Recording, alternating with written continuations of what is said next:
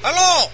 You are listening to Getting After Lefty, starring Gary Gatehouse, Monday, Wednesday, Friday. We have good questions on the show like. Uh, Mr. Obama, sir, I have a, just a quick question if I can. Um, I was wondering, you know, just uh, where, uh, where the hell is your birth certificate? Wednesday, Hump Day in America, Hump Day in the free world. You're listening to the Gary Gatehouse radio show, Getting After Lefty. Hold on to your hats. We got a big show coming up, and all you liberals, get your panties in a twist. They're always in a twist because we're coming after you.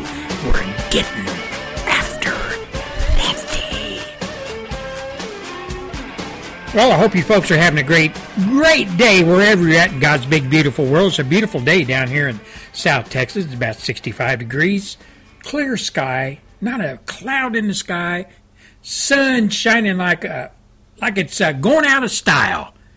Just another winter day in South Texas. You know, ladies and gentlemen, over the years, I've come to realize that a lot of Americans, a lot of people in America, I'm strictly talk, talking about Americans now. I don't know how Europe feels about this, but Americans have a problem with distinguishing between arrogance and confidence. They have a problem doing that.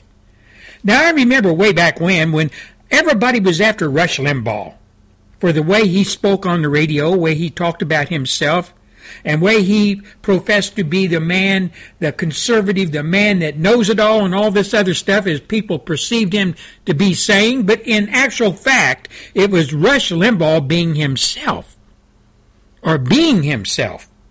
He is a very self-confident man. Now it seems in the modern era of things, when it comes to people in America, and especially the feminine side, a lot of women, when they run across a man who exudes confidence, who's proud of what he's accomplished, and stands up for what he stands for, and speaks out in terms of, I believe in this, this is the way it is, what, as far as I'm concerned, etc., etc., well, they look at that man as either an arrogant SOB or somebody that is a complete, oh, I don't know, self contained narcissistic individual. But in all cases, that most cases, that's not true. That's not true. You have people like Rush Limbaugh, Donald Trump, great leaders of our military, etc., who exude confidence in themselves. Without that confidence, either in a man or a woman, well, people are hollow. They're the people who sit at the back of the room and never raise their hand when a question's asked about a specific issue or whatever in a political meeting. They just sit there and keep their mouths shut. They're afraid to speak up, afraid to stand for what they believe in, afraid that they will say something that's going to offend somebody, and here comes political correctness. It is all tied in with this. It is all in the egg beater of politics. And political correctness, that's a big uh, added ingredient uh, ingredient added into the whole political scheme of things that keeps a lot of people's mouth shut or makes people or generates things that people believe in as arrogance when people speak out against what they believe as the political way or shouldn't be the political way of looking at things. You take Donald Trump. He says that he's going to build a wall. You take Donald Trump. He says, I'm going to check these Muslims out. I'm going to put a temporary stop to them from coming into America until we figure out who they are and what they are, where they come from, what kind of diseases they have, their motivations for as far as ideology goes, etc., etc., etc. I'm going to do it.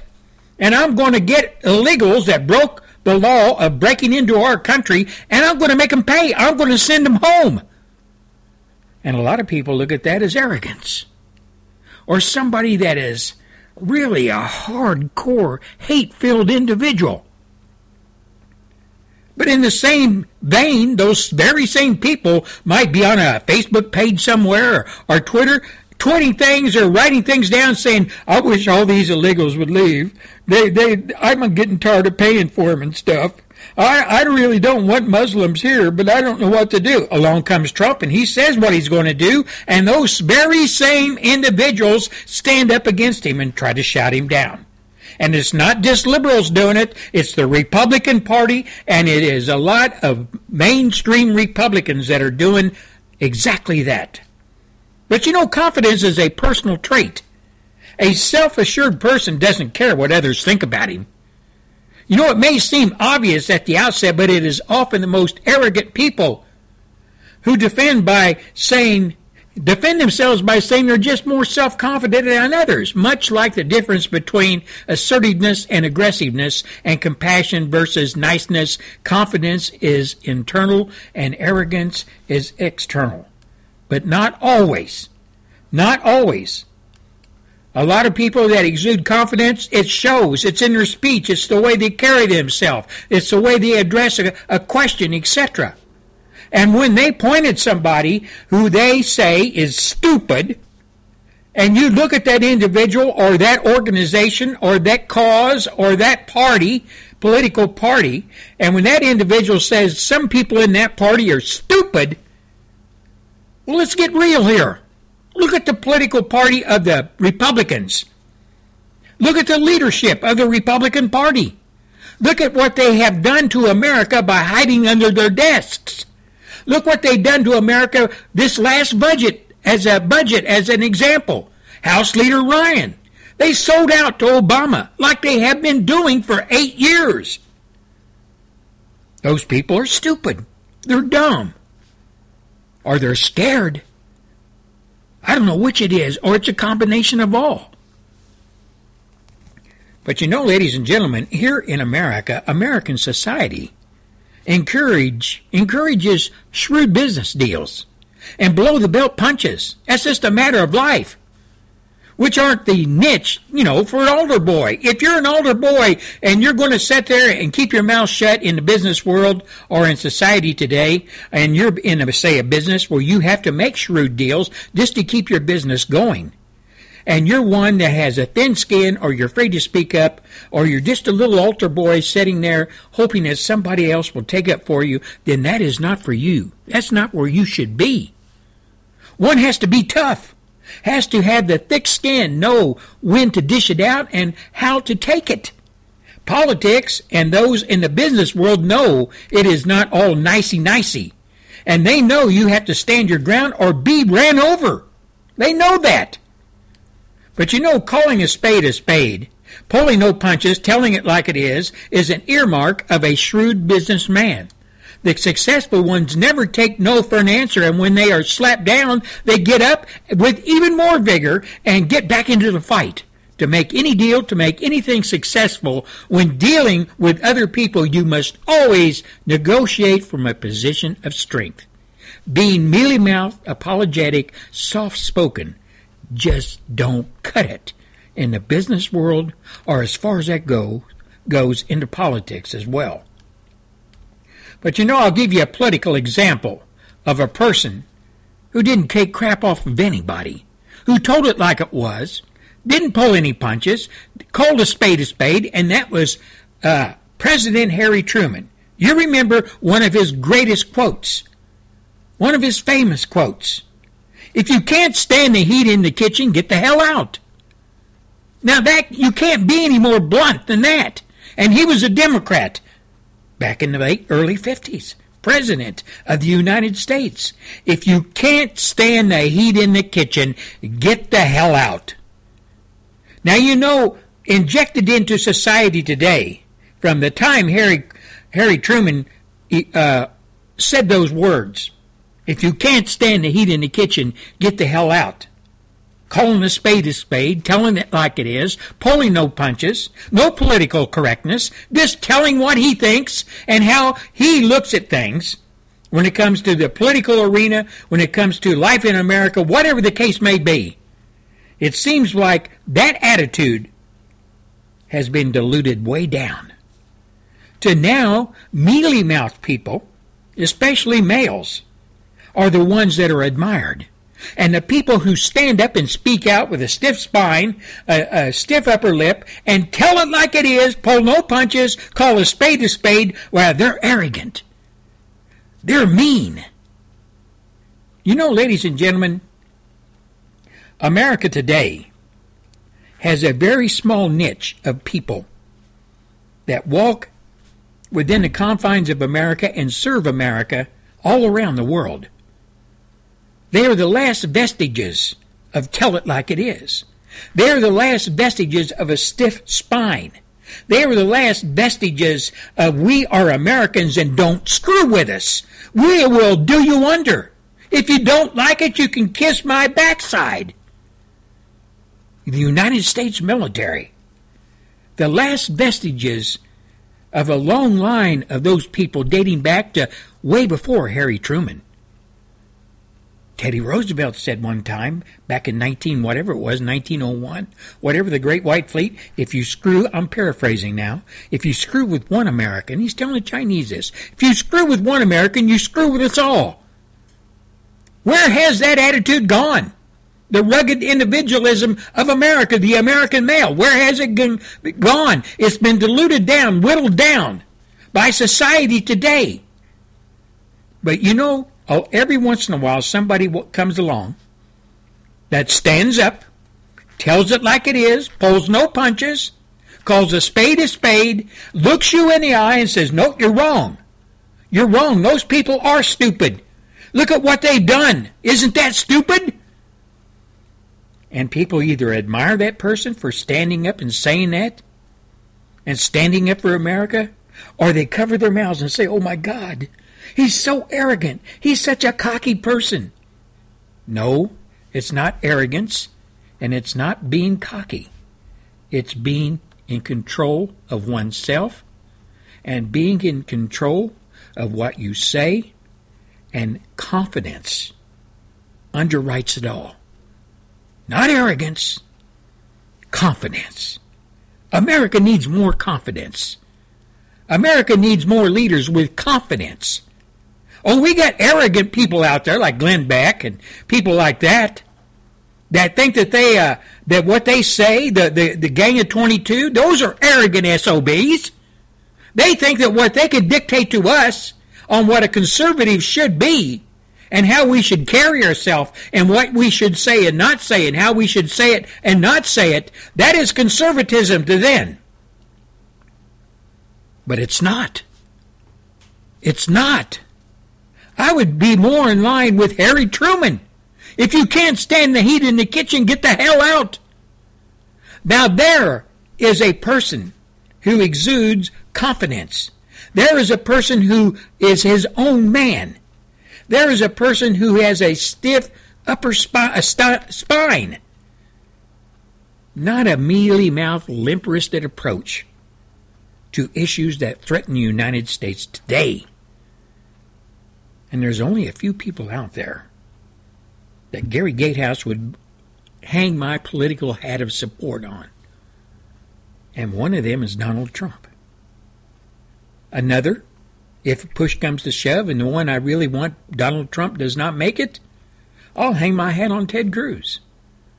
But that's the only two in the whole scheme of things that I would support or will support.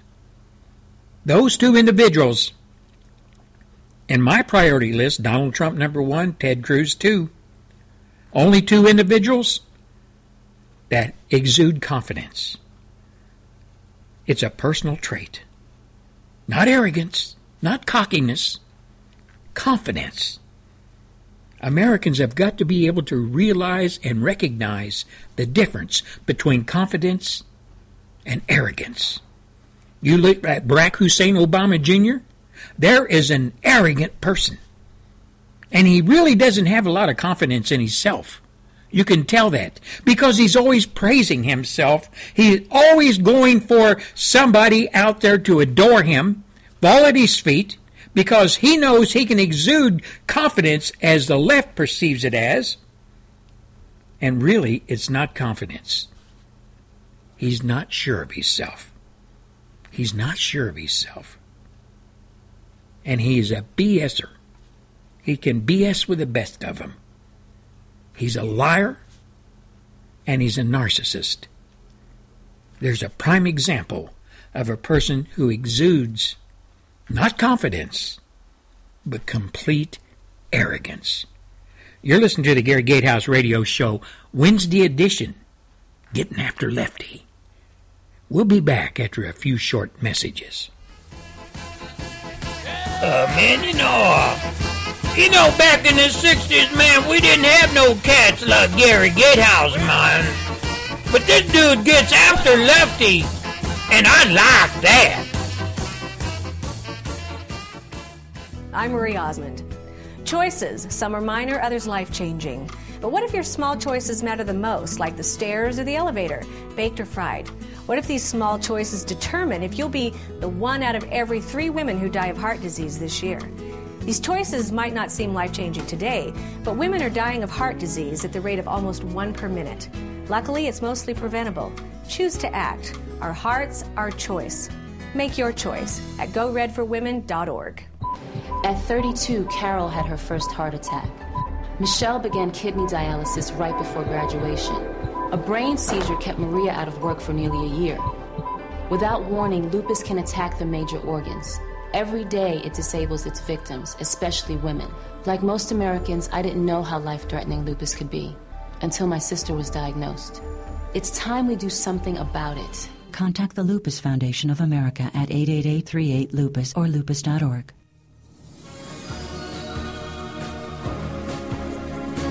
You're listening to the Gary Gatehouse Radio Show on FreedomInAmericaRadio.com.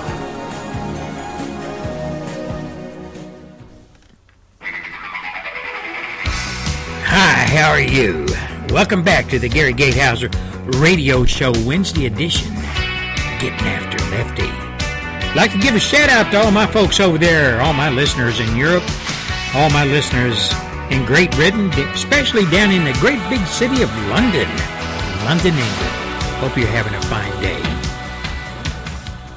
You know, ladies and gentlemen, we were talking about confidence versus people who are cocky and who people who uh, are narcissistic, whatever the case may be. But you know, when you talk about people like Donald Trump or Rush Limbaugh or anybody that stands up and and uh, doesn't take no for an answer because they believe in themselves and they will continue to press what they believe in as something that they uh, you know they believed in their whole life their whole adult life anyway or they might have been raised that way. And you look at people like Rush Limbaugh can you call Rush Limbaugh conservative? Yeah you can. You can call Rush Limbaugh conservative.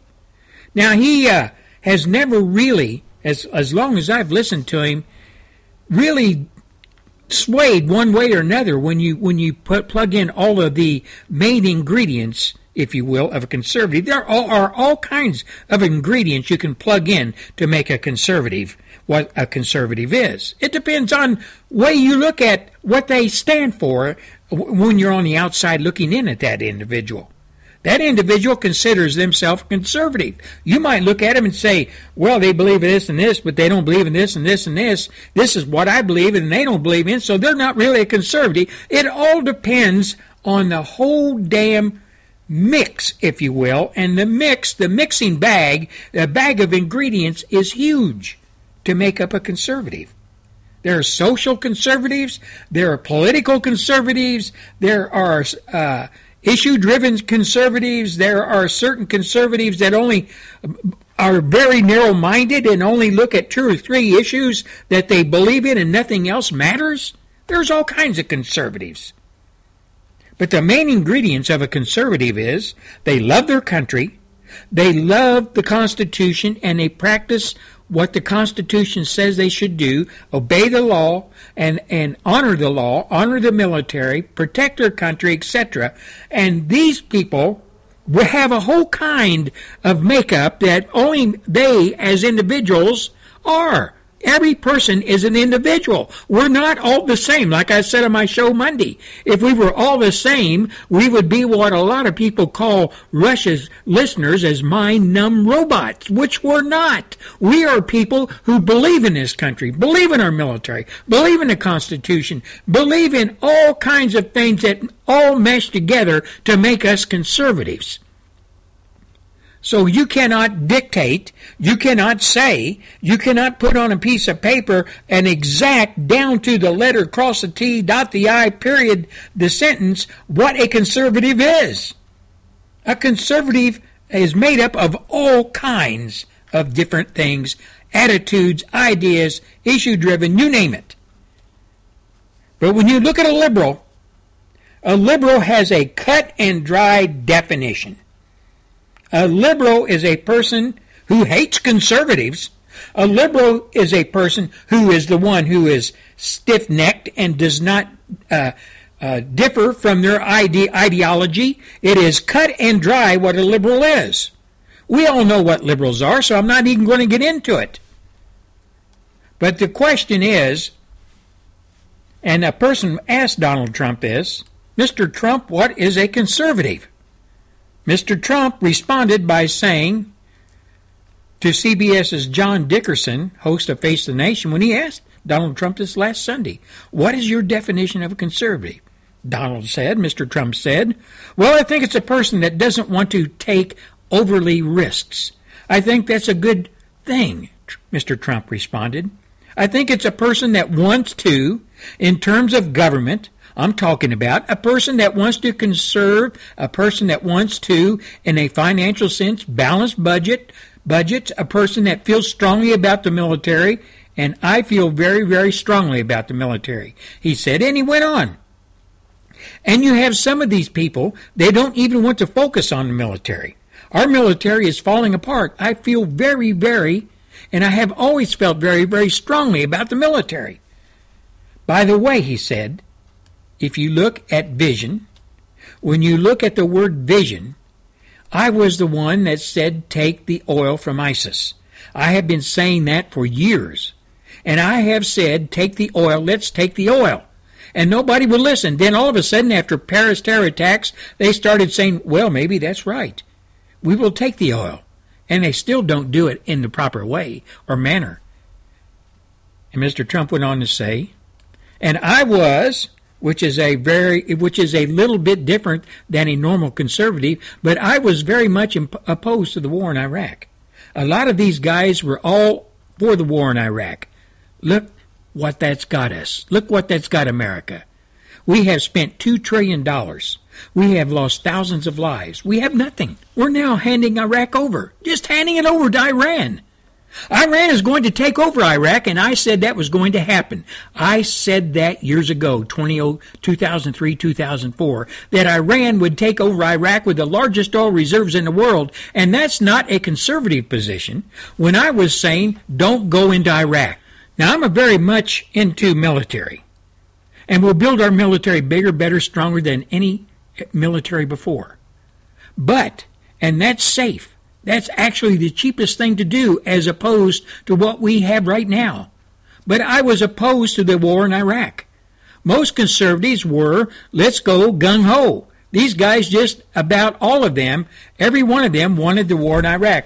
Look at what it's got us. Like I said, trillions of dollars gone down the tube. That's Gary Gatehouse talking there. Mr. Trump went on to say when political opponents criticize him for not being a conscientious uh, are a consistent conservative, I just evoke the name Ronald Reagan. I mean, Ronald Reagan was a fairly liberal Democrat, and he evolved over the years. He became more and more conservative. And he was not a very conservative person, but he was pretty conservative. And he ended up being a great president. And I have evolved on many issues. And there are some issues I'm very much the same. I have been consistent or constant on many issues, but I have evolved on certain issues. And I think evolve through experience and through as you grow older, you see things and you watch things and you study things. Ladies and gentlemen, he's right there. As a young person, you're full of vim and vigor, and you look at things in a completely different light. Political issues, they don't resonate with a lot of young people. Social issues, they don't resonate either. But as you get older, especially if you're a family man or a family woman, have children, and you get older, they grow up and have grandkids, and you've already been through the wars. You've already been through the whole process of growing up, becoming an adult, a responsible adult you start looking at things different. You look at it a different things, uh, different issues in a different light than you did when you were young. It's called experience, world experience, adult experience, and it's all tied in with common sense and how things are presented to you, how you analyze them and put them in your mind on what you think of whatever is being said. It's all based on your travels, your ideas, your upbringing, how you got through your adult life, all the things that you learned that were good and bad about whatever. And when you get older, like I said, like Donald said, Mr. Trump said, you evolve on issues and you get more involved with issues and you look at issues through a different, whole different prism. And you get the experience, and that experience, as you grow older, changes your whole attitude on a lot of things. You learn to study. You don't go off flying off the mouth, you study things. You look at what those things are, whatever the issue may be, and you analyze them and you process them. And that becomes part of, I don't know what you want to call it, your political DNA, issue oriented DNA, your religious DNA, whatever. But you know, when he compares Ronald Reagan, and I think I've heard Mr. Trump say this before, he talks about Ronald Reagan in a very admiring way. And I think probably Mr. Ronald Reagan is a secret hero of Mr. Donald Trump. But he went on to say, but Ronald Reagan was the exact same thing when it comes to evolving, experience based as you grow older. He was fairly liberal as a Democrat. Believe a lot of people don't know that. And he became a fairly conservative person. And he did become a great president of the United States of America. We folks, none of us folks who pay attention to politics, none of us folks who love our country and have grown older and got the experience that Mr. Trump is referring to, can't deny the fact that Mr. Ronald Reagan was a absolute head and shoulders above a lot of presidents in modern day era. Mr. Ronald Reagan exuded rugged individualism as an American. He exuded he was the person he was the personification of a American male who loved his country, who was involved in World War II, an American male who loved his family, who loved the American people, who loved the Constitution, who loved the military. That's an American male. That's an American male that is not arrogant, but confident. Confident in himself. The media knew that from the get go. It didn't take them long to identify those traits within Ronald Reagan. And they never, ever tried to push the envelope with Mr. Reagan because, in such a nice way, he would cut off at the knees. This is Gary Gatehouse, and we'll be back after the Phyllis Schlafly report. Don't you go away.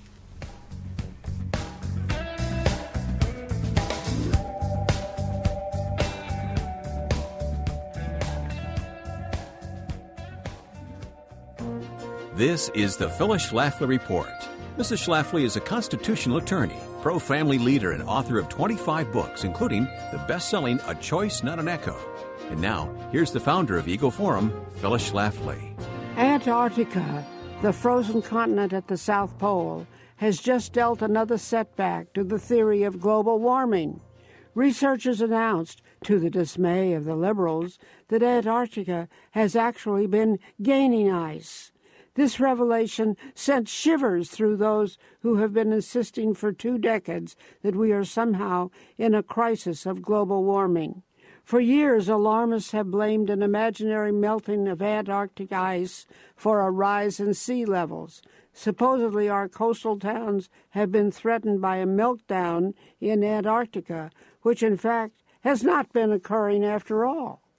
Images of Antarctic ice were taken by satellites and studied by researchers at NASA, the same government agency that runs our space program. The scientists published an article explaining that the size of the South Pole's ice sheet has actually been increasing, not decreasing. The satellite images confirm that mass gains from snow accumulation exceeded discharge losses on the massive continent of Antarctica. Satellite data also confirm that the world has not been warming for at least 17 years. Satellite data are more reliable than surface thermometers, which can be easily manipulated.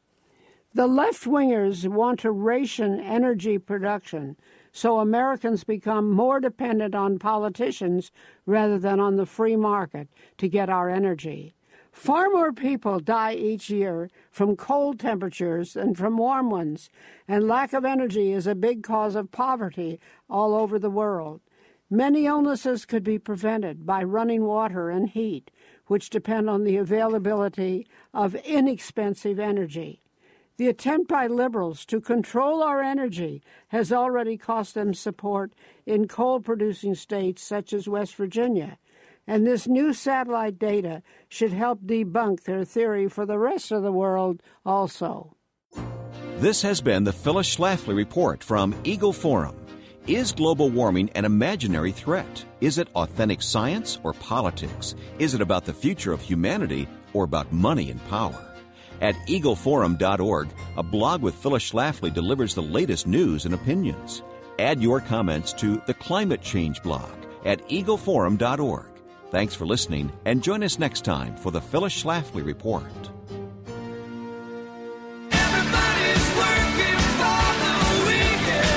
This is Gary Gatehouse. Make sure you tune in to Restoration Radio International weekends to listen to the Gary Gatehouse radio shows back to back. Wow!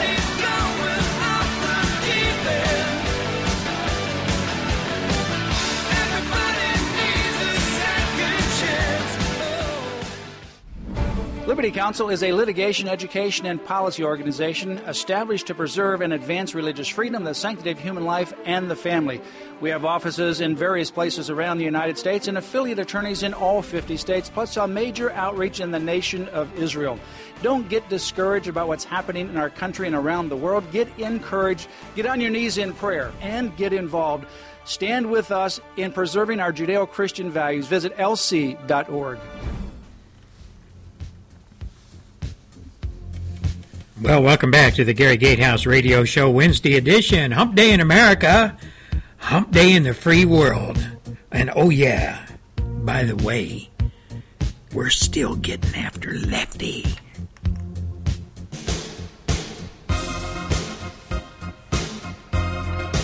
You know, you talk about dirty laundry. You talk about soiled laundry, political laundry the liberal left, the socialist left, the progressive left, the Marxist left, all those people, all those organizations, Code Pink, all those feminists out there that raise holy hell. And they are all in with the Communist Democrat Party when it comes to what the Democrat Party says the Republican Party are doing, waging a war on women. But there's never anything said about Democrat men who have waged a war on women, who have raped women, who have groped women, who have chased women, who have did all kinds of things towards women. And one of the main people that stands out is William Jefferson Clinton.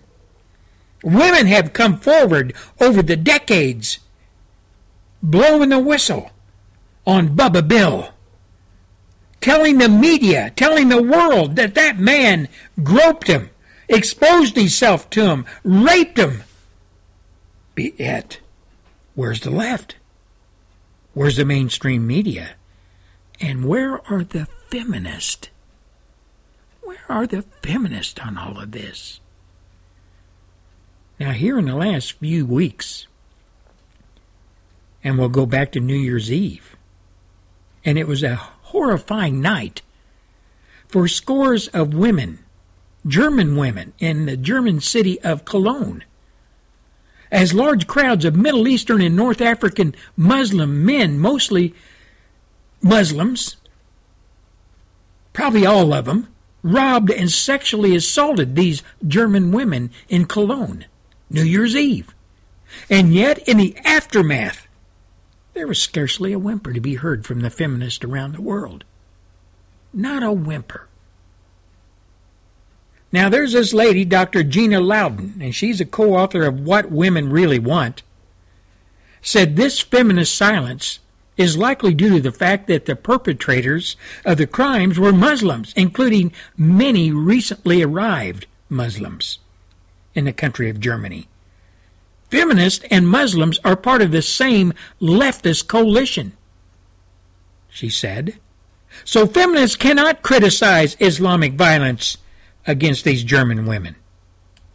Now they whine about a so called Republican war on women but neglect to mention the rapes, sexual assaults, and other crimes committed against women in what is evidently an official organized adherent Islamic war on Western women, she went on to say. Where's the outrage? Where are the burning bras? Where are the Code Pink protests? Uh, where are they? They can say they can't say a word. These feminists, they can't say a word. Women are silenced in America lest they risk their statist creed or street creed. You know, I'm a feminist and I'm for all women.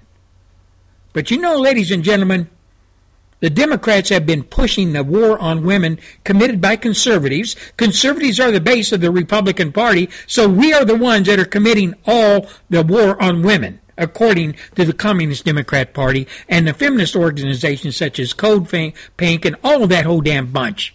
But I say, where was the outrage by feminists when women who were raped, grappled, exposed, harassed, where were they, the feminists, when all this took place by a guy named Bill Clinton? Not a word from the feminist. Not one damn word. But let some conservative Republican do that or do what Clinton done, and they would have been looking at the world through prison bars. Feminists have no validity whatsoever. They are just another extension of the Communist Democrat Party, their ideology, and the way liberals, progressives look at the world. Feminist leaders are narcissistic who want attention, probably because they never got much of that from males through their lives as adults. But you know, there's another lady out there. Her name's Pamela Geller. And we all know who Pamela Geller is. She is a stiff spine, tell it like it is, pull no punches, call a spade a spade when it comes to Muslims or any other issue. And she's the president of America Freedom Defense Initiative. And she authored a book called Stop the Islamization of America. And she agreed feminists are more concerned with their leftist ideology than with the actual well being of women. This is consistent with feminist denial of Islamic honor killings, forced marriages, child marriages, etc. All under the criteria of Islam, said Pamela Geller. The feminist cause is not actually feminism or women, rather, their cause is leftism, statism, and collectivism. Islam is the very definition of statism. There is no unique soul in Islam. Islam is a state, she went on to say. Truth be told, feminists have responded to the Cologne sexual assaults, but mostly to deflect blame away from the Islamic men who committed the attacks. The mayor of Cologne, Henrietta Reker, blamed the victims, blamed the German women, saying women and girls need to be better prepared to defend themselves from assaults in the future.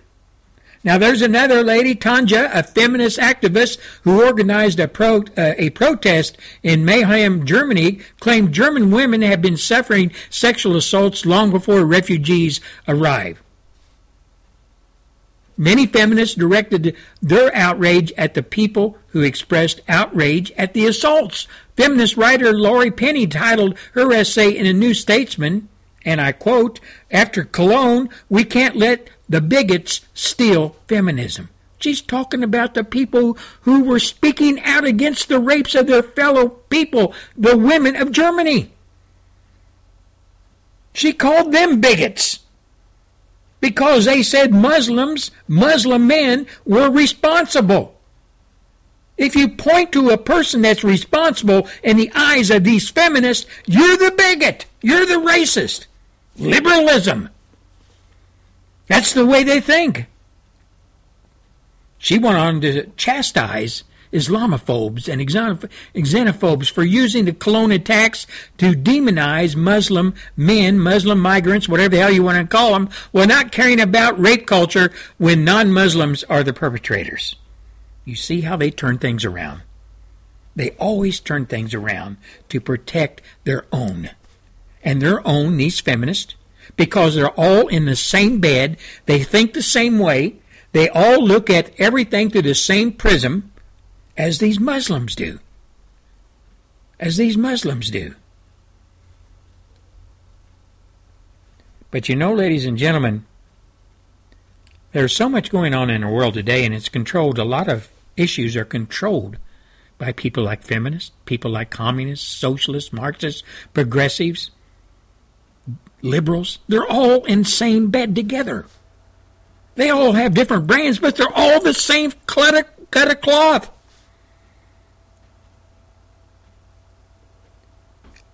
that uh, I don't know. I don't know, ladies and gentlemen, where the world's going to end up at.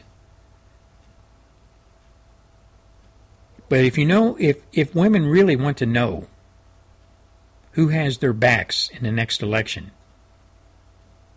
they need to look no further than Islamic war on women and the cover up by former feminists, Democrat politicians, media, activists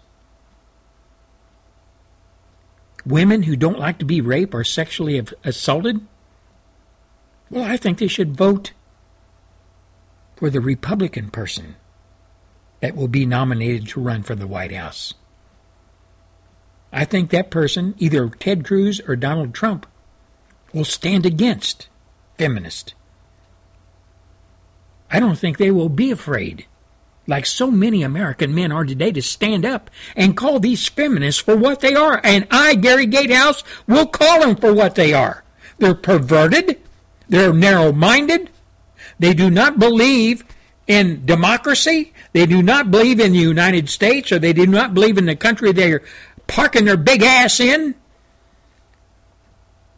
They are self centered and they believe the whole world, especially the world occupied by men, is after them, unless they are Muslims, or they're progressives, or socialists, or Marxists, then they're right there with them.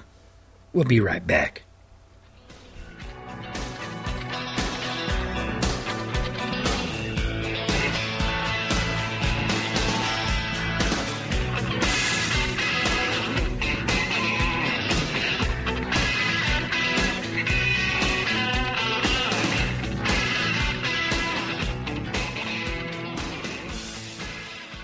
Every day, nearly 4,000 unborn children are denied life and love. National Right to Life is working to change that. For more than 30 years, National Right to Life has worked through education and legislation to make sure that every child is given the opportunity to share their love, their gifts, and their talents with the world. Our work now is more critical than ever. Respect for life is being attacked on all fronts and at all stages, from the tiniest unborn child to the medically dependent and disabled, to our elderly citizens. It is the support of our members, pro life men and women from across the country, that helps to advance our cause. Join with National Right to Life and countless other pro life men and women and make a unified stand for life. This has been a perspective on life from National Right to Life. For more information, visit our website www.nrlc.org. That's nrlc.org. Well, I guess the big debate coming up is the last one before the uh, Iowa caucus, and uh, I don't know who's going to be up there trying to influence who. I guess they're all going to be doing their deal, doing their thing. But the three individuals asking, asking the question, there's one that I want to give you a blast from the past from to kind of give you an idea where that one person is coming from when she talks about issues and when she has a staunch conservative sitting in front of her on her show on Fox News. Have a listen to this. This is a blast from the past. Uh, breaking tonight, new outrage and backlash over an incendiary comment about the President of the United States by the man they call America's mayor. Last night, Rudy Giuliani, the man who led New York City through the 9 11 attacks, was speaking at a private dinner. In the audience was White House hopeful Wisconsin Governor Scott Walker and dozens of Republican bigwigs.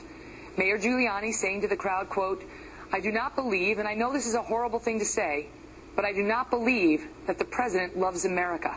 He doesn't love you and he doesn't love me. He wasn't brought up the way you were brought up and I was brought up, through love of this country. The backlash was quick and it was harsh. I'm just sorry to hear that, and I, I find it wrong in every possible way that could be wrong. A Republican Party said that the president doesn't love us and doesn't love the country. If the Republican Party really wants to be taken seriously, really wants to avoid its problems of the past, now is the time for its leaders to stop this kind of nonsense. Enough! The president's team also getting involved today. The deputy White House press secretary Eric Schultz taking a shot at the mayor over his failed run for president, saying, quote, Mr. Giuliani test drove this line of attack during his fleeting 2007 run for the presidency. I agree with him on one thing. It was a horrible thing to say. Here now to respond, former New York City mayor and former Republican presidential candidate Rudy Giuliani. Mr. Mayor, do you want to apologize for your comment? Not at all. I want to repeat it. Uh, the reality is, I, uh, from all that I can see of this president, all that I've heard of him, he apologizes for America. He criticizes America. He talks about the Crusades and how the Christians were barbarians. Leaves out the second half of the sentence that the Muslims were barbarians also. He uh, sees Christians slaughtered and doesn't stand up and hold a press conference, although he holds a press conference for the situation in, in Ferguson. He sees Jews being killed for anti-Semitic reasons, doesn't stand up and hold a press conference. This is an American president I've never seen before. But to say that he doesn't love America, I mean, that he could view foreign policy as a Democrat might view it, and through a different lens than you, a Republican, might see it you can understand the differences between you, but to condemn his patriotism, to question his love of America? I'm not condemning his patriotism. Patriots, patriots can, can, can, can criticize. They're allowed to criticize. Uh, I don't hear from him what I heard from Harry Truman, what I heard from Bill Clinton, what I heard from Jimmy Carter, which is these wonderful words about what a great country we are, what an exceptional country we are. When he called us an exceptional country, he said, we're an, an exceptional country, but so is Greece. Mm-hmm. Back uh, 3,000 Doesn't mean he doesn't love ago. America. Well, I have a lot of a lot of liberals don't believe in American exceptionalism, but that doesn't mean they don't love America. Well, that, I don't feel it. I don't feel it. I don't feel this love of America. I think this man was, when I talked about his background, I'm talking about a man who grew up under the influence of Frank Marshall Davis, who was a member of the Communist Party, who he refers to over and over in his book, who was a tremendous critic of the United States. This, this is a man who worked under Saul Alinsky, who was a tremendous critic of the United States. I believe his initial approach is to criticize this country and then afterwards to say a few nice things about us. But when you say that he wasn't raised to love America, I mean, he was raised in part by his grandparents. His, his grandfather served in World War II. His grandmother worked in a munitions plant to help the nation during World War II. I mean, to suggest he was raised by people who don't love America or who don't, didn't help him learn to love America. Well, his, grand, his grandfather introduced him to Frank Marshall Davis, who was a communist, who the president he says fought he, spent... he fought in World War II. Okay, you can fight in World War II, and then you introduce someone to a communist, and the young boy gets. It's a political the... worldview. It's not a hatred for the country. Communism wasn't a hatred for America. I'm America. talking about this particular. His grandfather, if he had a leftist view of how politics in the United States should run, does that mean well, he doesn't love well, America? Well, does okay, it mean his well, grandson Ke- does? Uh, Kelly, how about being in a church for 17 years, where the minister of the church says, "It's not God." uh, loves America, but goddamn America. Now, if you were in that church, wouldn't you quit that church? Let me would, ask would you you, this. no, I'm, I'm going to ask you that. Would you quit that church? Well, listen, I, that- it's Uh, not, it's not you- about me, but it's not, it's not No. about me. But I want to ask but, you this but because I know you would quit that church. And the reason you would is because you were brought up about how exceptional this country is, how wonderful this country is. I am saying, and I may be wrong, it's my opinion and I'm entitled to it, Mm-hmm. I do not detect in this man the same rhetoric and the same language, the same love of America that I detected in other American presidents, including Democrats. And I think it guides a lot of the things that he says and a lot of the things that he does. Let me ask you this. So, I mean, uh, Debbie Wasserman Schultz, she's all upset about what you said. Well, she's always just, just for the record, she she didn't condemn Barack Obama when he called George W. Bush unpatriotic. She had no problem with that, and she has said a lot of I did not- I did not call him unpatriotic. I know, but she she suggested you did, and she had an, is- an issue with not. that. She Barack Obama actually did call George W. Bush unpatriotic, and Debbie Wasserman Schultz had no problem with that. What I want to ask you though, because I have you here instead of her, Okay. right, is you went on Hannity show back in 2007 when you were running, and this is back when General Petraeus was was testifying before Congress on the Iraq War and the surge and defending it. And MoveOn.org had taken out an ad in the New York Times calling him General Betrayus. Right. And you were upset about that. You had the following exchange. I want to ask you whether it still stands. The reports that you provide to us really require the willing suspension of disbelief. It comes on the same day as the MoveOn.org ad in the New York Times accusing General Petraeus of being a traitor. This is a despicable attack. Hillary uh, Clinton should um, disown and condemn MoveOn.org. You actually said these times call for statesmanship, not politicians spewing political venom. Yeah, you know, I mean, what, what, what kind of civility is that? So I ask you the same thing. What kind of civility I think is it was that? perfectly civil. I think that is a perfectly reasonable opinion. That the president, in his comments, if we look at all of his rhetoric, has not displayed the kind of love of America, the kind of love of American exceptionalism that other American presidents have displayed. That he has gone abroad and criticized us over and over again, apologize for us. Every time he does it, it embarrasses me. I was in Europe a lot this summer and this fall, and all I heard about is the bigoted American police departments, and I never heard the President of the United States defend the policemen of America, 800,000 of which put their lives on the line for us. What about what about the, the critics who say you've hurt the GOP? Because now you've got some people coming out and saying these Republicans, this is how they are. I mean, that's what Debbie Wasserman Schultz. She wants Scott Walker to disavow your comments. She, I mean, th- she she's the head of the DNC. But but do you think you hurt the Republican brand? I, I, I do not think I did. And the last time uh, all the candidates for president wanted me removed from office was when I brought the RICO case against the Teamsters Union. The only one who didn't was uh, was George Bush. Accusing them of racketeering. And and that case was just settled successfully after 30 years of changing the Teamsters Union. I'm right about this. I have no doubt about it. I do not withdraw my words. If the president goes and makes a speech and talks about what a great country this is, if the president could complete the following sentence, during the Crusades, the Christians were barbarians, and so were the Muslims. If the president could say Islamic fundamentalist terrorism is our enemy, I will applaud the president. But until he does that, I will have doubts about his emotions, his feelings, his attitudes, and the way in which he developed. We haven't even mentioned some of the other communists and leftists who educated him as a young man. But all we need is, uh, is, is Reverend Wright. 17 years in that church, and that man condemned America over and over and over again, and he remained a member of that Uh, church. the president suggested I he wasn't have- there for those sermons. Oh, uh, he, the other parishioners didn't tell him about it? I would have walked out of that church in two darn seconds because I love my country. Mr. Mayor, thanks for being here. Thank you. This is the same lady, Megyn Kelly, that's going to be part of the gang of three that are going to be asking the questions during the final debate before or leading up to the Iowa caucuses. Megyn Kelly. She was sitting there in her little chair, being all feisty and such as she is, chastising the mayor, Mayor Giuliani, for saying the words that Obama does not love America or Americans. We all know this to be true.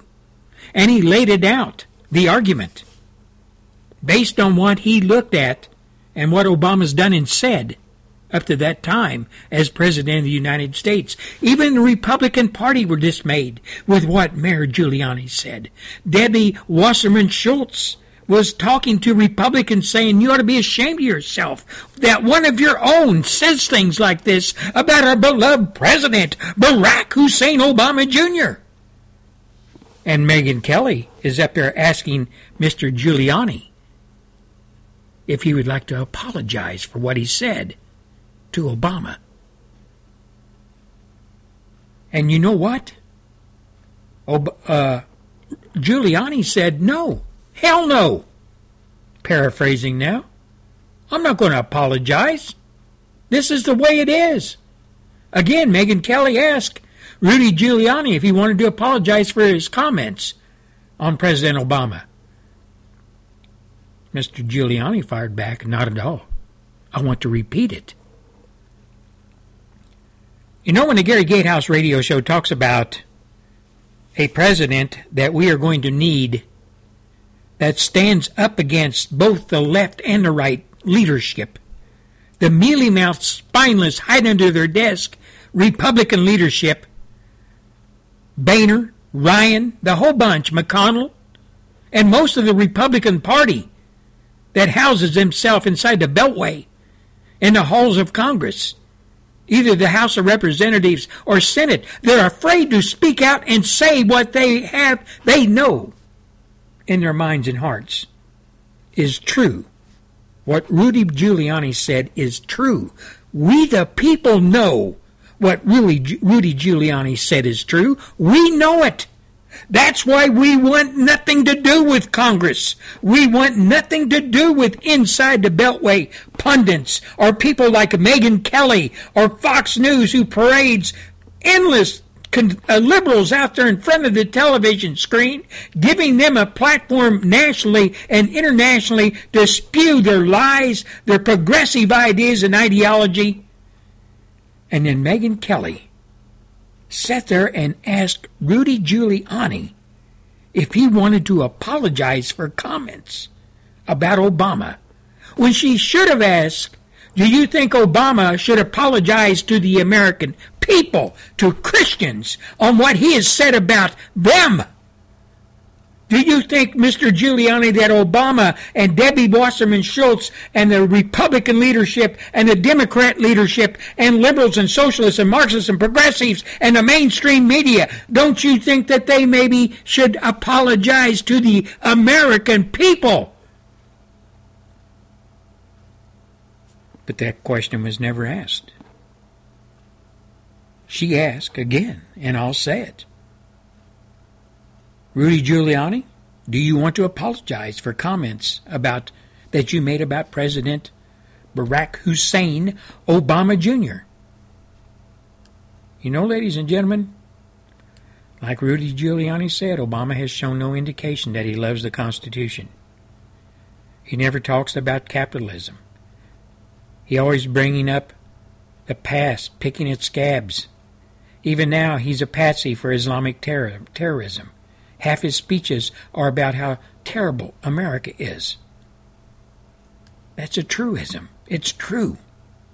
Regardless of what liberals and people like Megyn Kelly and the Republican leadership and the Democrats and Hollywood and the whole damn bunch of you, regardless of how you deny all that as being the truth,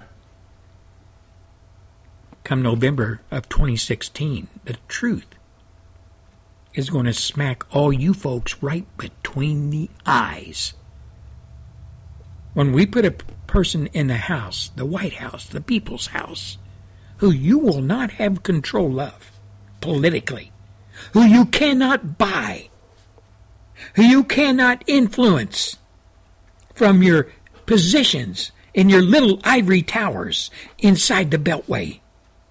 All of you status quo people that are infected by the I don't give a damn, America doesn't count except for us virus that perpetuates you folks, you political whores, and you, the mainstream media. The political whores, you're their pimps.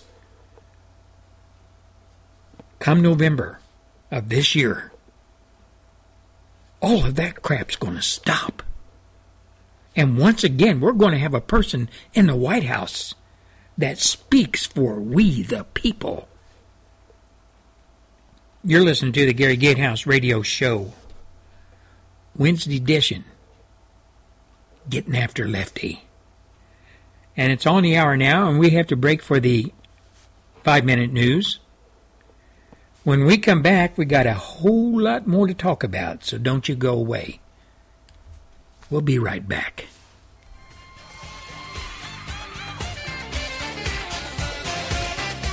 You are listening to the Gary Gatehouse Radio Show.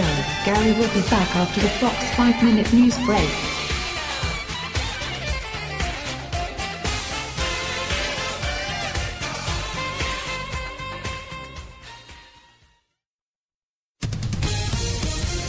Live from New York, The Fox Report. And Lisa Brady. They're battling for every vote in Iowa. I want us to deploy a half a billion more solar panels by the end of my first term and enough clean energy to power every home by the end of my second term. Hillary Clinton holding her first of three events today, leading Bernie Sanders by just six points in Iowa in a new Fox poll, just six days away from the caucuses. On the Republican side, the top two pulling away in the latest polls. Fox News Radio's Jared Halpern, live in Washington. Senator Ted Cruz is hoping for a surge in the Iowa campaign's final days. He's polling behind Donald Trump, asking supporters to vote 10 times. I'm not suggesting voter fraud.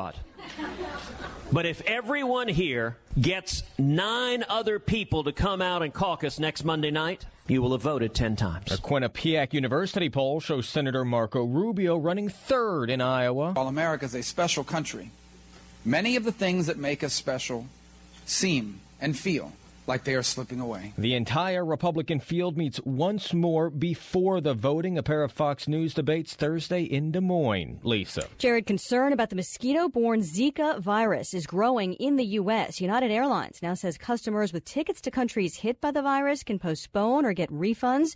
And the CDC and American Academy of Pediatrics are out with new guidelines for doctors delivering newborns whose mothers may have been exposed. This includes directions to pediatricians if a child is born with the prime medical concern of microcephaly, a condition where the baby's head is too small. Fox Radio's Eben Brown. The Arkansas Health Department says a resident who traveled out of the U.S. to an affected region has tested positive for Zika. Wall Street rebounds, the Dow up 282 points as oil prices jumped. On the Fox Report, fair and balanced.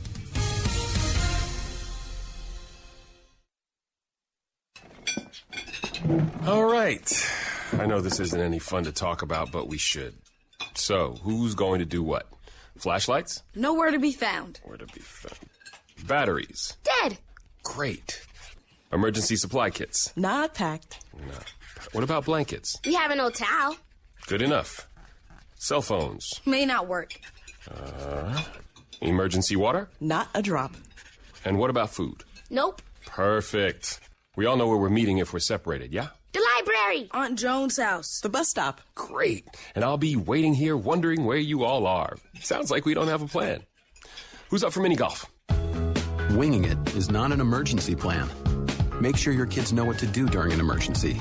Who to call, where to meet, what to pack. Visit ready.gov/kids for tips and information. A public service announcement brought to you by FEMA and the Ad Council.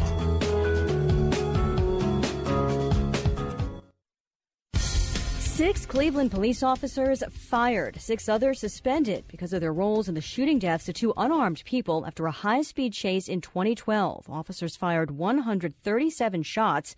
Only one of the officers faced criminal charges and he was acquitted in May. Cleveland Patrolmen's Association President Steve Loomis. Loomis is going to be the bad guy because I'm going to go get their jobs back, folks. And I promise you, they're going to get their jobs back. Every single one of them. He says the suspects put themselves in a boxed in situation and drove their car at officers. More information about the three inmates still on the run after escaping from a Southern California jail Friday. Investigators believe two are being hidden locally by a Vietnamese gang. The third, originally from Iran, may already be out of the country. Twice before, Hossein Nayeri fled to Iran to escape charges. The two others, Jonathan Tu and Bac Duong, have ties to the local Vietnamese community. Du Wong does not speak English. Fox's William Lajeunesse. Two county jail policies are under investigation now, including keeping violent inmates in a dorm instead of individual cells and only conducting a head count twice a day. Actor Abe Vigoda has died. Best known for the 1970s TV series Barney Miller, first gaining fame for his role as old family friend Sal Tessio in The Godfather. Vigoda's acting career started in 1949. He worked until 2008, but it was Barney Miller that brought him national recognition. Then they jumped to the bank. The old guy just went bang, zoom, boom. What do you think? You're playing with kids? He was such a beloved character, he even had his own spin off series, aptly named Fish. Fox Radio's Michelle Pollino. Abe Vigoda was 94. His daughter says he died in his sleep at her house in New Jersey of natural causes. Apple just announcing it's bracing for its first sales decline in 13 years, even though it sold a record number of iPhones in the final quarter of last year. Fox News Radio. Looky here, a new listener. Hey, this ain't your little sister's radio station. You are listening to the Gary Gatehouse Radio Show. Well, thank you, darling, welcome back to the second hour of the Gary Gatehouse Radio Show, getting after Lefty. You know, I, I want to direct these comments to all my brothers and sisters, all my patriots, all my friends that live in Great Britain. And to my mate who lives down in London, Mr. Stephen Lang, owner, operator, financier, the man that's got all the money, the man that's got that smooth British voice, the man who owns and operates Restoration Radio, United Kingdom, by, by, by the way. Gary Gatehouse Radio Show is featured on that show weekdays and back to back shows on the weekends.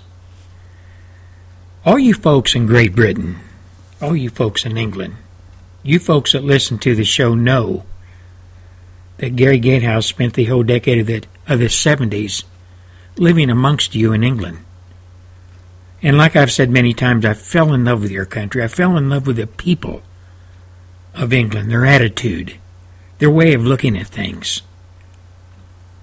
But now it seems that everything that I admired, everything that I really looked up to when it came to the British people, their tenacity, they're taking on even the biggest problems and working them out. It seems like a lot of that drive, that initiative, that tenacity, for some reason has faded away, especially in your leaders over there. Now, I read a news article the other day that was very alarming. I know it was bad in England.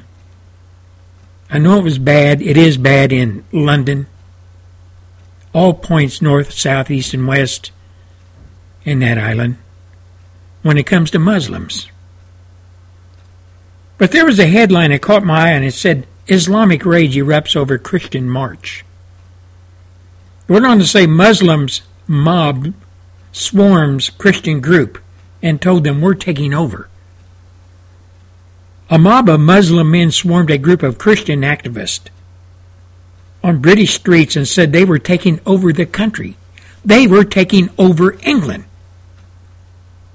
Members of the political party Britain first held what it claims is the first Christian patrol through the streets of Bury Park, Luton. And there was a video posted to YouTube on this last Saturday shows a swarm of Muslim men converging on this Christian group of 20 cross carrying Christians.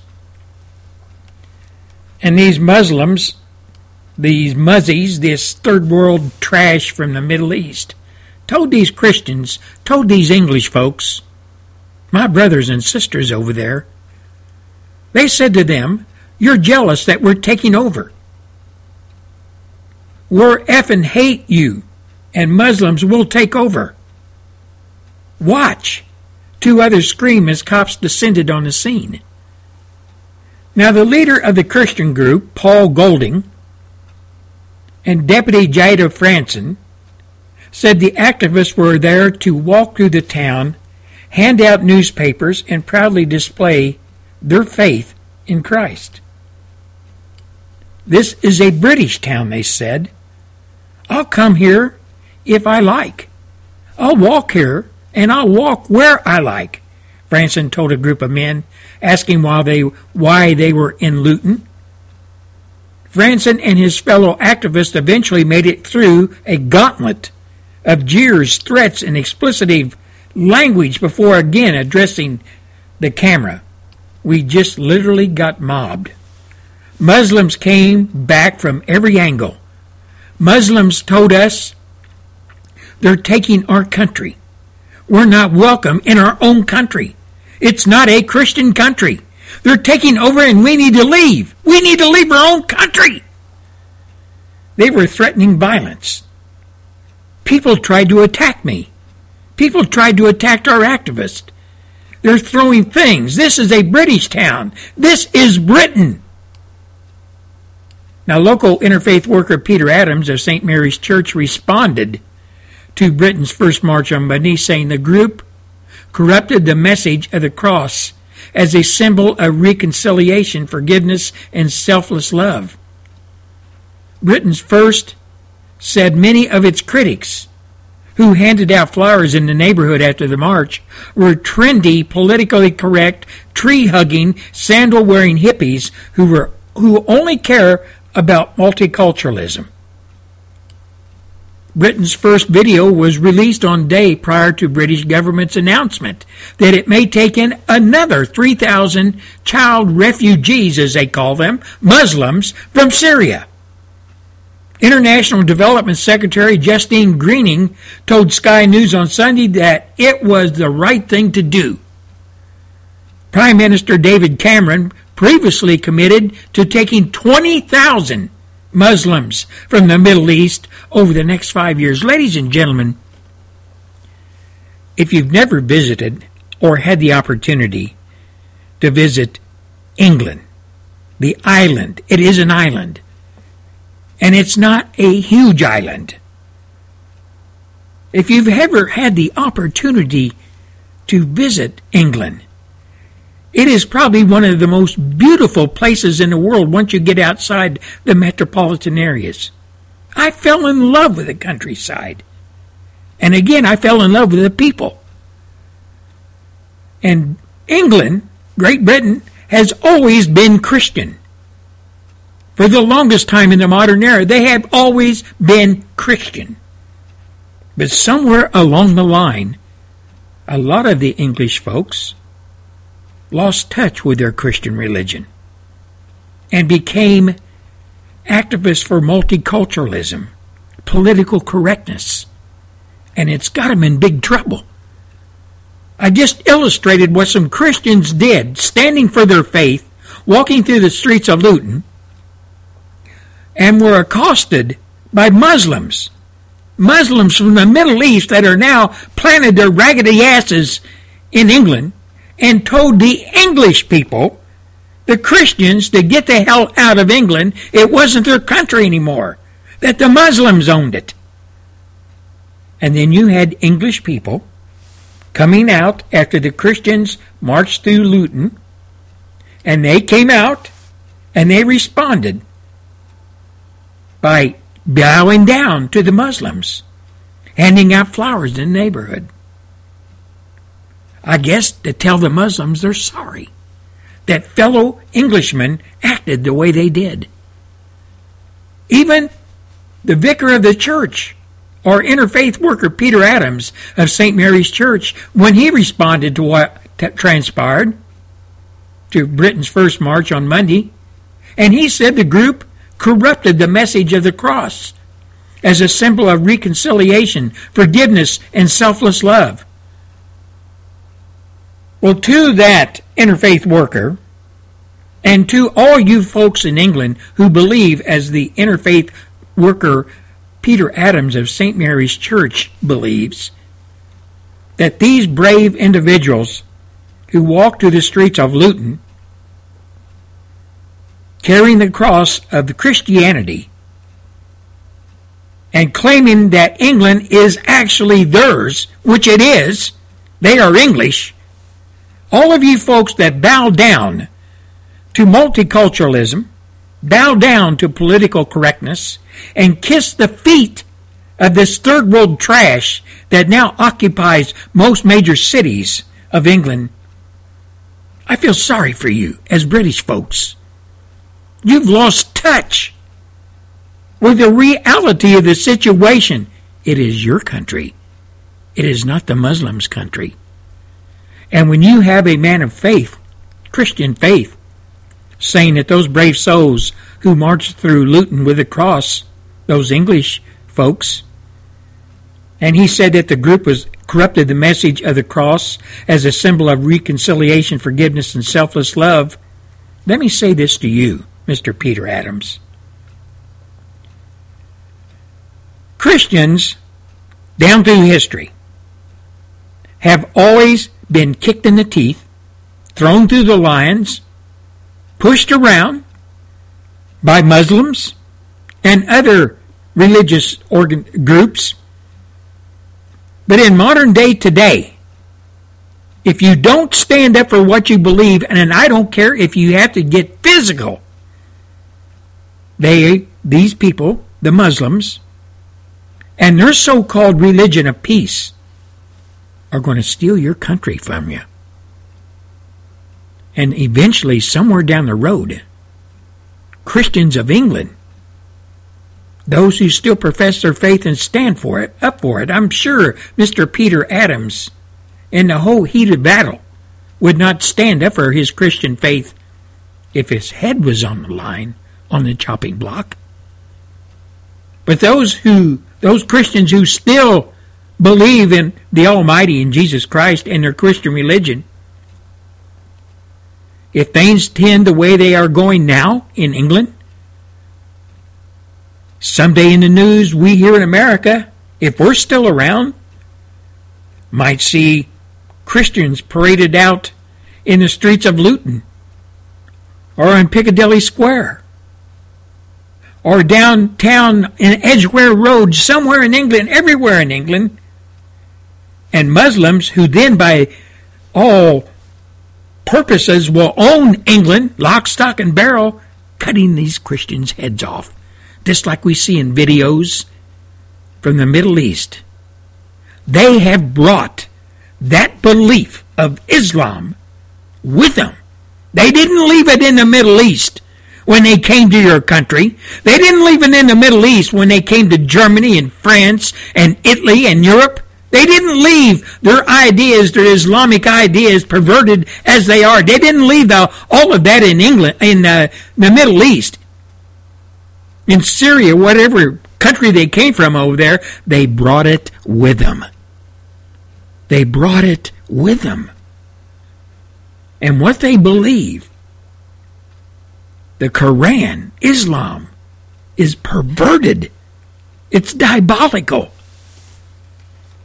Yet it seems that there are a lot of English people, a lot of British people, who have yet to waken up to the fact that their country is being taken away from them. And like that one guy said, these people that bowed down to the Muslims after these folks, these Christians left Luton, well, they're nothing but trendy, politically correct, tree hugging, sandal wearing hippies who only care about multiculturalism. You know, ladies and gentlemen of America, we have to take a big lesson from what is transpiring in England. When we talk about multiculturalism here, a lot of people on the left and even some on the right, I'm talking about leadership, etc., have bought into multiculturalism. Multiculturalism is being taught in our schools. Multiculturalism is being taught in our schools. Political correctness is part of the curricula in our schools and colleges, here and across the pond, in Europe, Great Britain. It is telling the people of our respective countries that when these Muslims come to our country, we have to bow down and respect what they bring with them, their ideology, their so called religion We have to respect it, but they do not have to respect ours. Why? Because their religion says so. Their religion says that anybody that does not believe in Islam and will not convert is a enemy of Islam, enemy of Muslims. The Quran teaches that. The Quran says that.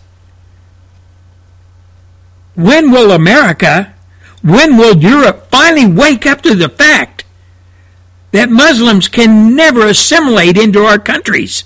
They can never do it because the Quran, through its directives and teachings, Islam says they can't.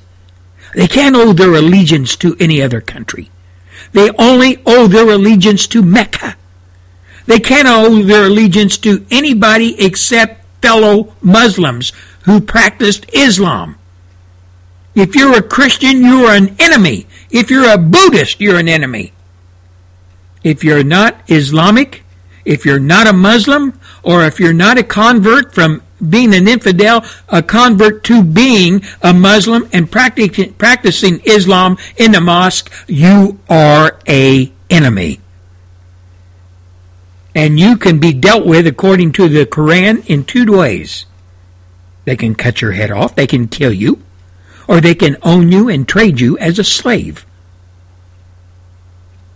That's the bottom line, ladies and gentlemen.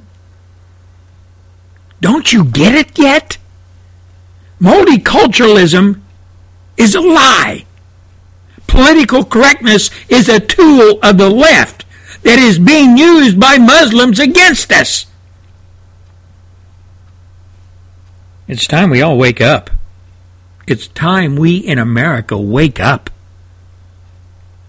You know, ladies and gentlemen of America, being a fool for so long when it comes to all those things that are going on outside our borders, being isolated and only paying attention to the things that go inside, go on inside our borders, not paying attention to all those things that impact on us as individuals, our families, our children, future generations is going to jump up and bite us right square in the ass. And we have to look no further. We have to look no further than the implications and the impact of assuming that mode of thought. We have to look no further than England and Europe. This is Gary Gatehouse, and we'll be back after a few short messages. Don't go away.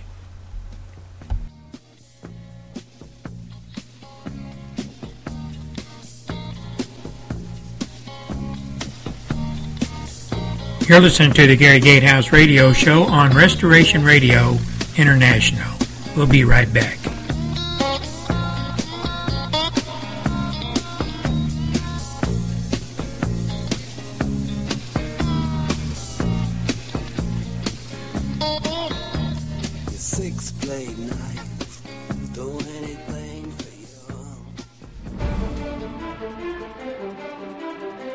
Welcome to Faith and Freedom. We hope to inform, inspire, and encourage you to stand up for faith and freedom as we discuss victories and challenges in the courts, in public policy, and in the culture. Faith and Freedom is brought to you by Liberty Counsel, a litigation, education, and policy organization. Join us now as we address the latest cultural issues across America and around the world. What does it mean to have marriage or even same sex marriage left to the states to have a definition? One definition in one state, a different definition in another state. Some people say that that's part of the 10th Amendment. Conservatives say that's a state rights issue. Others say no, you can't just simply leave the definition of marriage to the states. We're going to be talking about this on Faith and Freedom. I'm Matt Staver, founder and chairman of Liberty Counsel. Joining me is Matt Barber, the founder of barbwire.com.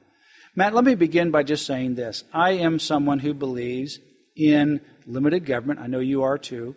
And we believe certainly in states' rights. And we believe that the federal government has a limited role. I think we all would agree that the federal government, specifically the U.S. Supreme Court, does not have the right to redefine marriage and impose that in all 50 states and territories. The question, though, that we want to address is do the states have the right to have their own definition of marriage? We're not talking about regulating the edges of marriage, how you get into it, how you get out of it, whether there's certain kinds of support versus not support, but the actual definition of marriage. Can, in fact, one state have a definition that marriage is the union of a man and a woman, and another state have a definition that no, it's between two people of the same sex, and a third state have a definition that it could be polygamy or polyamory, so it could be group marriage. Is that something that's consistent with the Constitution? Is it consistent with natural law? And is it workable? That's the question we want to address.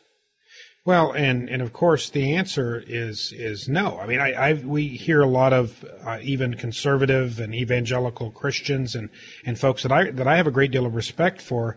I think having a fundamental misunderstanding about the institution of marriage. The institution of marriage is not something that we can define, that anyone can be defined. It is what it is. God has defined marriage. Biology defines marriage as between a man and a woman. So e- even for the states to presume to to redefine an institution that is cannot that is immutable, that cannot be redefined, is is well outside the purview of, of even any state legislator legislature. That's right. You know the there are certain things that transcend the power of any earthly government to enact. And there are certain things that I think people would agree upon. These are things that, that cut across denominations, religions, time, history, and political ideology. One of those is the sanctity of human life. That has been something that has been treasured from the beginning. We have a belief that life is sacred. You want to protect your own life, therefore, you also protect another person's life because if you don't protect their life, then your life also is protected. And everyone has this own self preservation, this idea of life. It's actually reflected in the Declaration of Independence that there are certain unalienable rights that come from our Creator, and government has the duty to protect those rights, including, and it's not an exhaustive list, life, liberty, and the pursuit of happiness. Those come from a higher authority, a higher law. And the earthly government has a right, a duty to protect those liberties. But also, something that is in the same category as life is also marriage. And as you said, biologically, objectively, immutably, there's men and women, male and female. They are designed for one another. We know that they are complementary sexes from which our future generation occurs. And you can't change that no matter how you ultimately uh, try through the legislature, through the state Supreme Courts, or through some referendum of the people. It is what it is. Now, we have the right to regulate it, to be able to give benefits to it, tax exemption for families, those kinds of things, certain benefits, certain uh, monetary uh, help, spousal um, insurance coverage and things like that, but you can't redefine the institution itself. It is what it is. Well, you you can no more redefine the institution of marriage than you can, you know, redefine gravity. You can't suspend the laws of marriage. The laws of marriage inherently require the binary compatibility between male and female. That is what marriage is. And, and you can say we are going to suspend the laws of marriage and reconstruct the laws of marriage to mean something that marriage doesn't. But that's just like saying, you know, we're going to take this apple, we're going to paint it orange, we're going to call it an orange. Well, guess what? It's, it's not an orange. It's still an apple with red paint on it. It's a counterfeit. And same-sex marriage is just a rotten apple by another name. It, it's, it's, it's a painted over uh, Apple, and they're calling it something that it is not. And uh, though they may try, you know, it just simply cannot be done.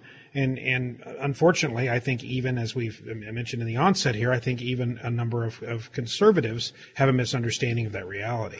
That's true. And then you know, you would agree, I think everyone would agree, that you couldn't have uh, the state saying that we're going to allow human genocide, and that's okay we're going to allow the destruction of Jews, and that's okay. Why? Because we voted on it. Why? Because the Supreme Court of the state said it's okay. Why? Because the legislature gave us that law. No, it doesn't matter. That's not okay. That is contrary to a natural law, certainly contrary to revealed law as well. It's contrary to the deeply held beliefs that we share uh, that are not just be based upon the uniqueness of Florida or Alabama or New Jersey, but those transcend those geographical and political, even uh, religious lines.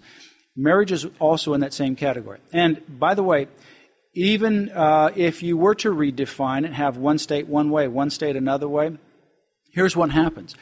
Person has same sex marriage in New York, but not, say, for example, in Florida. So they get married in New York and then they move to Florida. Then they want to get a divorce. What's Florida do with it? What happens if they die? Uh, and do they go back to the, you know, it's all, conf- you cannot have this uh, patchwork because of the interconnection between these people migrating from one state to the other and then claiming certain benefits in that particular state. Uh, you certainly cannot have that in any given situation when you redefine the essence of marriage. Moreover, if you redefine the essence of marriage to be something that it is objectively cannot be, here's what you're saying. Boys and girls, you don't need a mother and a father. That it's okay to be raised. We're going to allow our children to be raised. We're going to encourage people to be raised in a home where they never will have the opportunity for a father figure, never have the opportunity for a mother figure. That ultimately hurts children and it affects us in the greater society. We have an obligation for not only our future children, but our future security within the society. And we need the best kind of environment in which children are raised. And that's a home with a mother and a father. When you remove the male or female from the home and then you negativize the absent gender, it's a double whammy. The gender's removed, the absent gender's got a negative spin put on it because of its absence and because of the two people of the same sex not wanting the other figure to be in the home, it really damages children. Same sex marriage is an oxymoron. It's contrary to natural revealed law. It's contrary to millennia of human history, and it hurts children in our society. Well, Mat, this is the secular left's modus operandi. When when they don't like objective reality, they they pretend it doesn't exist and they try to redefine and change the terms. And by way of analogy, it would be like the some one state saying we're going to change the definition of the word murder. Be, uh, under the existing abortion laws in the United States, we're going to say that it, can, it is not murder until a person is five years old. Therefore, you can have an, a legal abortion of someone up to a five year old because they're not uh, it's not technically murder under our definition if they are under five. That's right. So I, I would encourage you to uh, understand the difference between a state's rights, and yes, states do have rights, but they don't have right to define something that is part of a natural created order. And this comes from God Himself, our Creator, already defined, already created male and female, already created the institution of marriage, and we have no right to redefine His created order. For more information, visit Liberty Counsel's website, lc.org. Liberty Counsel is on the front line of advancing religious freedom, the sanctity of human life from conception through natural death, and marriage and family, particularly the union of a man and a woman in marriage.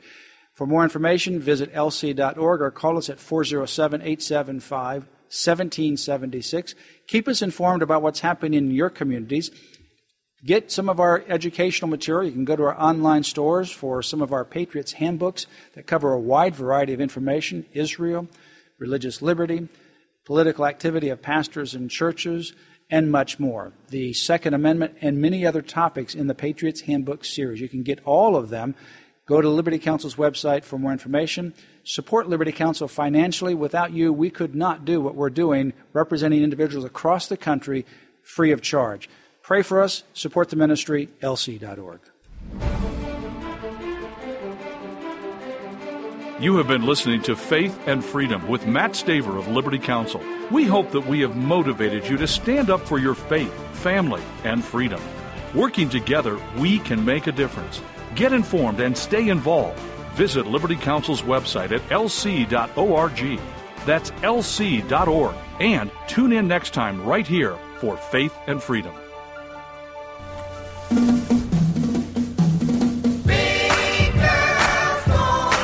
Well, I guess this song could kind of fit right in with Hillary and uh, all her escapades and denials and hand wringing and shedding a few tears once in a while.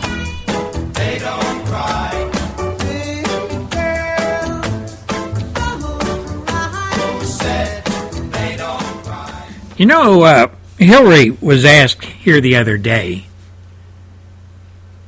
if she was willing to say it was an error in judgment with all this server stuff and all that. An error in judgment. But she said, "No, I'm not. I'm not ready. I'm not really willing to say it was an error in judgment because nothing that I did was wrong. Nothing I did was wrong." And do these people in the media think that all she has to say is, "Yeah, I forgot. I, it was an error in judgment. I I had those servers put in uh, mom and pop's uh, bathroom, and I had uh, uh, all that top secret and above information on it. It was just an error in judgment." And do the media think that it will all go away if she just says it was error in judgment? Listen to this. On that issue, the Des Moines Register, as we said earlier, gave you an endorsement. They did question your judgment, though, when it came to the email issue. They said, and you know this, but for the audience, in 2008, quote, when she says, when she makes a mistake, she should just say so. This weekend they said, that's a lesson that you have not learned. Yes, you apologize, but only when you needed to, not when you first could have. Fair criticism?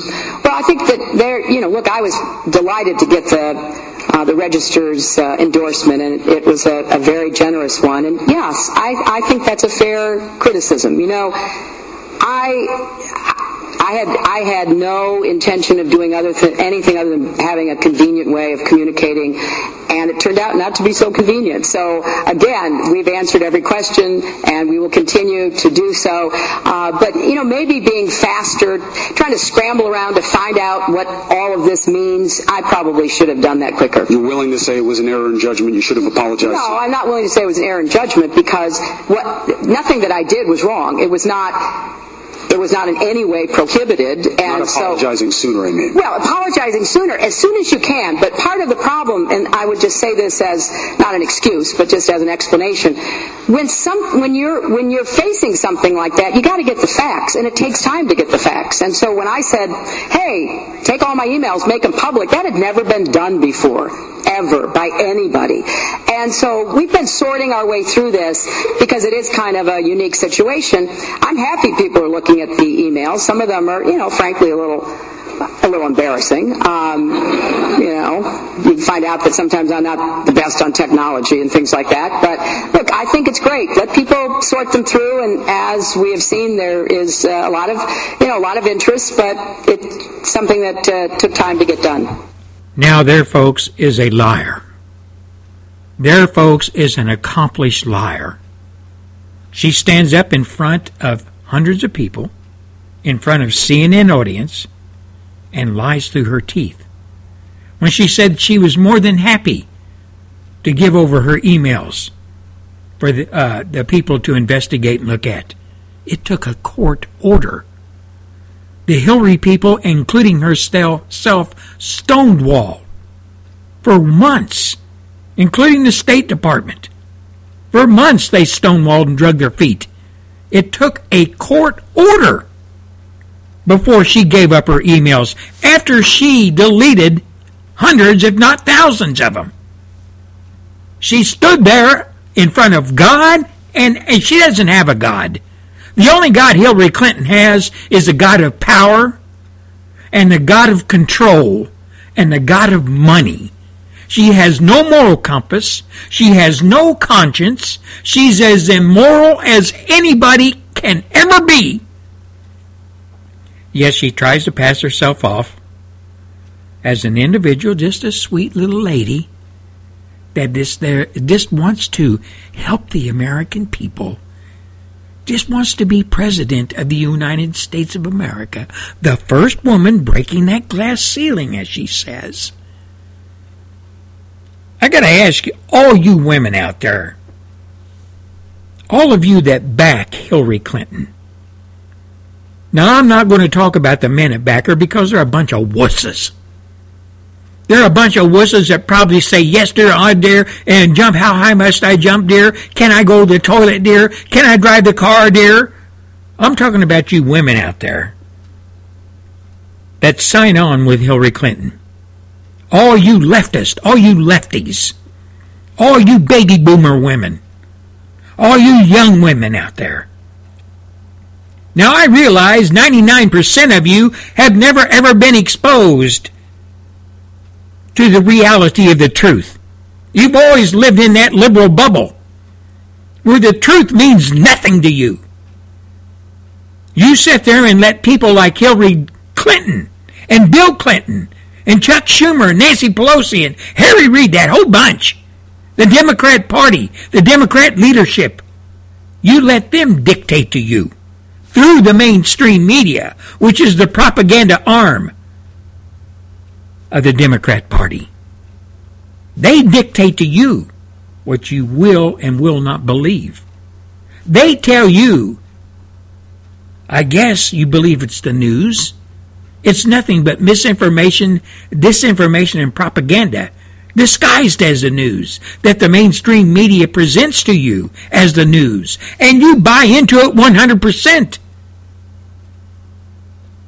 You're all in with Hillary. Why? Can you tell me why? Can you tell me one damn thing that that rotten old lady has done that is good, that is moral? Can you? You can't. She is a worthless piece of human flesh. And she, like I said, is an accomplished liar. She's had decades to practice her trade, lying at every chance she gets. But you know, recent reports quote the intelligence community inspector general saying that a few of those emails contained information with a classification beyond top secret. More than 8,000 of Clinton's emails released by the State Department had been redacted information withheld because it, in retrospect it is deemed to be too damn sensitive for public consumption. But despite the ongoing controversy, none of the voters at Tuesday night's Communist News Network CNN sponsored town hall asked Clinton about the national security implications of her decision to use a private server. Hillary once again lying, standing up as presenting herself as just an innocent little old lady. Poor me. I just, I'm just a woman. I didn't mean no harm. I'm gladly gave all my emails. Lie! And like I said, those emails were handed over because of a court order. And we folks out here in the mid in the in the Midwest, we folks in down south, we folks in flyover country, we folks west of the Mississippi, we ask ourselves, we ask our families, we talk amongst ourselves is that broad going to be prosecuted? Is that broad in the pantsuit going to be indicted? Is that lying? I'm not going to use the word. Starts with a B. Is she going to be prosecuted, indicted, and prosecuted? And you know what we always answer amongst ourselves? No. I think she's going to get away with everything. Because you see, the politically elite take care of their own.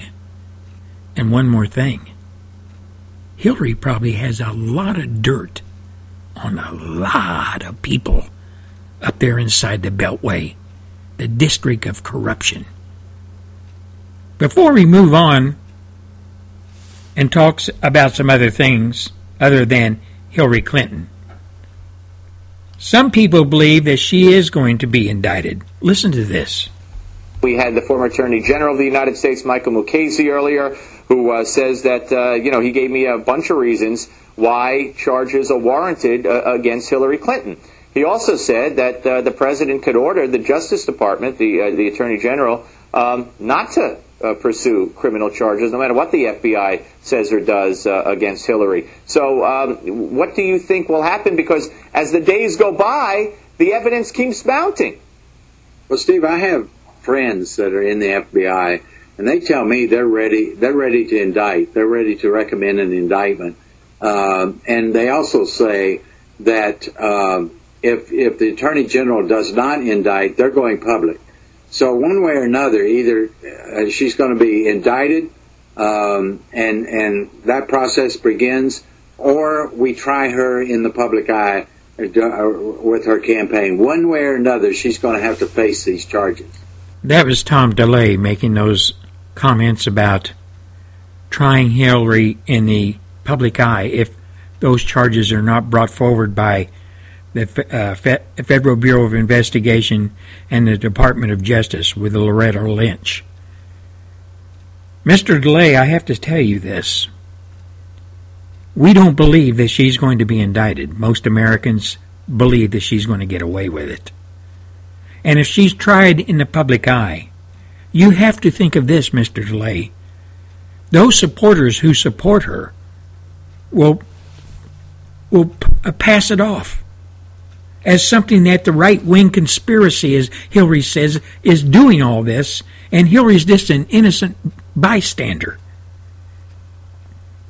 She must be indicted for the sake of the intelligence communities and the sake of the security of the United States of America. That woman must be indicted and fined and put in prison. If that was any individual in the intelligence community, the head of the CIA, the head of NSA or DIA or NRO, if it was any of those individuals or any intelligence operative like I served as for 31 years, if we were to do what Hillary Clinton did and were caught doing it, there wouldn't be any questions asked. We would lose our clearance we would lose our jobs and we would pay a fine and we would go to federal prison. No doubt in my mind. That was hammered in my head for 31 years along with every individual that served and handled top secret clearance, top secret information and higher, such as I and uh, hundreds and maybe thousands of uh, people like myself in the past and present have done and are doing to say she will be tried in the public eye, that's not enough. That's not enough. It's time that she be put, her feet be put to the fire, damn it. Her and her damn Bub Bubba husband, Bill Clinton, have got away with murder and everything else for decades. You know, ladies and gentlemen, I am so vehement about this. I am so wrapped up about this because I am an individual, like I said, that served my country for 31 years as an intelligence operative, along with all my people that served with me and served, worked for me in situations where you wouldn't even want to put your dog or cat. We did it for the love of country. We didn't turn our backs on America and throw the security requirements and, and uh, regulations under the table and do what we damn well pleased and then got in front of the public and said, well, you know, I'm not going to admit that I made a mistake because I didn't. I didn't do anything wrong. She knows damn well along with all her lackeys in the State Department, Barack Hussein, Obama Jr., and Loretta Lynch, they all know damn well that she broke multiple laws and regulations, and she has multiple felonies hanging over her head. You know, America's going to be in a sorry ass state, worse than it is now, if they turn a blind eye to what she's done. If they turn, to, turn a blind eye to what she's done, and our Justice Department does not prosecute, does not indict, then the whole game is finished. The whole reason for having laws is done. It will illustrate once and for all to the American people that if you're an elitist that works and operates inside the Beltway and rubs elbows with other elitists and the mainstream media and uh, do whatever you damn well please because they all will have your back and protect you. You are above the fray. It's only the great unwashed we should prosecute and treat and the, with the whole force of law. Those who write the law, those who break the laws that operate outside of D.C. inside the Beltway, doesn't pertain to them. They get away with it. It's a sorry damn mess, ladies and gentlemen, that we even have one American that doesn't understand this. But we got millions that don't understand it, and they don't give a damn, it seems. And once again, before we go to break, I've got to say this to all you baby boomer women out there and men. You're a sorry bunch. You who have cast your lot in with Hillary Rotten Clinton. You are a sorry bunch of people. And all you young women out there that fawn all over her, she's a pervert just as much as her husband is. She's perverted your minds into thinking that she's just a nice lady that's finally going to break that glass ceiling and finally become a first woman in the White House. I have no problem with a first woman in the White House as long as she is honest. Hillary's not honest. Hillary's nothing but a liar and a low down scumbag.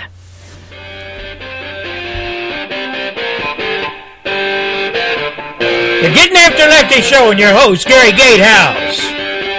Every Monday, Wednesday, and Friday on the GAL Network.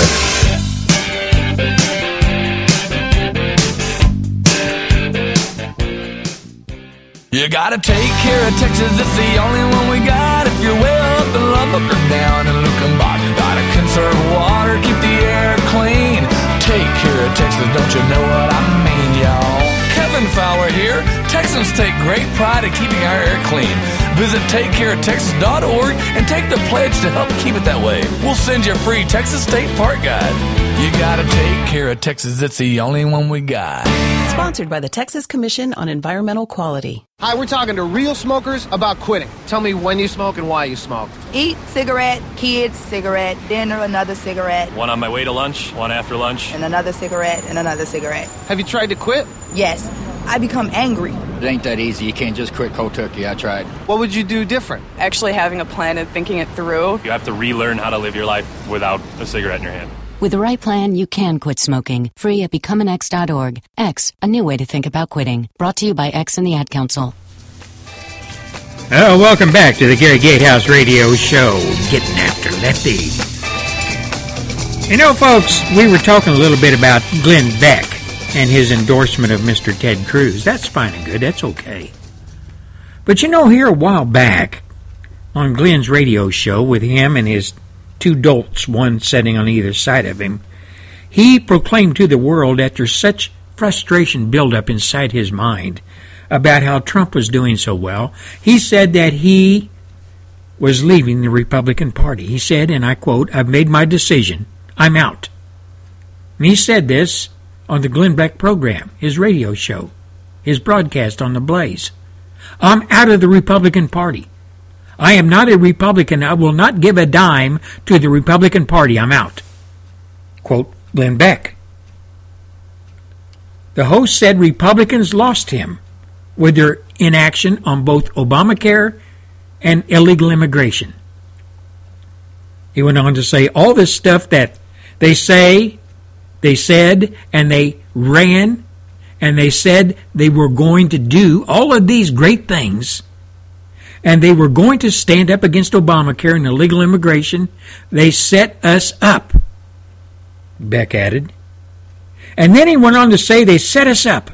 Enough is enough. They're torpedoing the Constitution, and they're they're doing it knowingly. Now, Glenn Beck, as we all know, used to be on Fox News, and he was a Fox News pundit. But he also took issue with the GOP's treatment of Tea Party lawmakers back in those days. Beck said that establishment Republicans had disrespected Senators Mike Lee of uh, Utah and Ted Cruz of Texas, a likely 2016 GOP presidential candidate. That's what he said back then. They are taking on people like Mike Lee and Ted Cruz, and they are torpedoing them, Beck said, and these guys are standing up for the Constitution. Now, his decision to leave the Republican Party at that time was not only his only recent break with conservative ranks. This, not too long ago, a few Fridays ago, the National Rifle Association website indicated it would investigate board members and right wing activist Grover Norquist over possible sympathies for the Muslim Brotherhood. The move came after Beck aired accusations against Norquist during Friday's broadcast. He said the people he hangs out with and the people he helps empower, they are agents of influence for the Muslim Brotherhood. Beck said that. Beck also said that his decision to exit the GOP was inspired by their resistance to change. So I'm done with them, he said. And he concluded, four years ago I was with him. Four years ago I said, work for the ins- uh, from the inside. Let's change it. Let's get these new guys in there. I think it's too late. Glenn Beck, the same radio talk show host, again, who said publicly on his radio show that he had had it with the Republican Party and said, I am leaving them, I'm out of here, now turns around and officially endorses Ted Cruz. And he made the statement, My children's future depend on what you do a week from Monday. He was telling people out in the audience, I guess. In a move he says that he has never done in 40 years of broadcasting, Glenn Beck has endorsed a specific GOP candidate, Ted uh, from Texas, Republican Ted Cruz. Again, nothing wrong with that. But how can he endorse a GOP candidate if in the back in the history a little bit he said he was leaving the Republican Party. Had had it with him. I can't work with them, so I'm leaving. Paraphrasing now. Now he says he's backing Ted Cruz, which he has. He's been up here and he spoke to audiences and everything on behalf of Ted Cruz. And speaking at a Bible rally at Faith Bible College in Ankeny, Iowa, hosted by Super PACs, the conservative radio host said, I am here to announce that I'm officially endorsing Ted Cruz to become the first Hispanic president of the United States, the first generation president of the United States, the most conservative president of the United States since Ronald Reagan. Now, again, Glenn Beck can say and do what he wants. That's his prerogative. I'm just mentioning this to my audience, to you all out there. Fellow Texan Ted Cruz, if he survives and he makes it, good on him. I'll back him. I'll back him 100%. But I said a long time ago, I was a card carrying Republican. I was part of the RNC card carrying people. I gave money to the RNC. And I said a long time ago, I was frustrated to the point when they kept calling, wanting for money, and they didn't do anything about what was going on with Obama, his destruction of the Constitution, his destruction of our military, etc., etc. One day I told them over the phone, I am no longer a Republican RNC reporter or, or supporter. Please do not call me anymore. I do not sign on with you anymore. From this day forward, I am an independent. Leave me alone. And I proceeded to cut up my RNC plastic card and say, the hell with it. That's I, I'm ended with it. Now, along comes the 2016 election. Along comes an outsider. His name is Mr. Donald Trump. He's a businessman, very successful businessman and entrepreneur, a multi billionaire. But does that negate his love for his country? Does that negate that he is an American citizen? Does that negate the fact that he, because of his success, should not run because he's not one of us? He's out there somewhere way above us, driving his Ferrari or whatever, and he should not ever even consider running for the presidency. He's not qualified. He's just not qualified. He's got too much money. And he's a flip flopper, and you've heard it all. You've heard it all. And I said to myself, this, this guy is saying what the Gary Gatehouse radio show has been saying for over 10 years. that political correctness has America by the throat. Political correctness is dictating to the people in D.C. what they can and can't say. The people in D.C. in the House of Representatives and the Senate, especially Republicans, have been hiding under their desk since 2008 and even before. Afraid to open their mouth, afraid to say anything, a fear that somebody or some group or some race of people or whatever the case may be will point the finger at them and call them a homophobe or a Islamophobe or a racist or a bigot or whatever. They completely immobilize themselves. They completely taped their mouths shut and did not stand for their constituents. And they sided with Obama at every opportunity. And my show went after Obama starting way back in the late late months of uh, 27, 2007. I knew what this man was. I knew who he was. He was no good. I understood where he was coming from and where he is coming from. And I pleaded with my people uh, up in Congress, please do something about this guy. And you all did too. And it fell on deaf ears. So now the Republican Party, the Republican elitist, the Republicans that sit up in their little ivory towers and look down upon us, they scratch their head and they wonder why has everybody in the Republican Party, why has conservatives turned on us? Why? Remember, folks, when people such as John McCain called conservatives wacko birds, a threat to the Constitution? Remember when people in Republican leadership shunned us, told us to shut up, told us to go sit at the back of the bus? I'm talking about as conservatives. Paid no heed to us, paid no attention to us, paid no pleas uh, to the pleas that we set forward to them about amnesty, about illegals, about people coming across our border. We don't want Muslims in our country. We don't want Syrians. And it all fell on deaf ears. And then they wonder why conservatives have turned their back on them.